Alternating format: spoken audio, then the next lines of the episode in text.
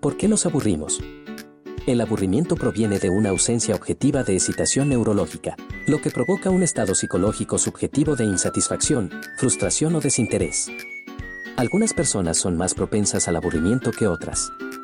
Aquellos que tienen condiciones que afectan su capacidad de prestar atención podrían ser más susceptibles al aburrimiento, según un estudio publicado en la revista Psychological Science en dos mil doce.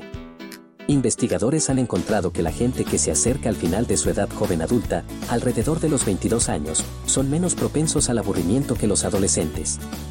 En esa franja de edad, la corteza frontal está en las etapas finales de maduración, y esta parte del cerebro ayuda con el autocontrol y la autorregulación. ¿Y tú, te aburres con frecuencia? Culturizando punto com. Alimenta tu mente.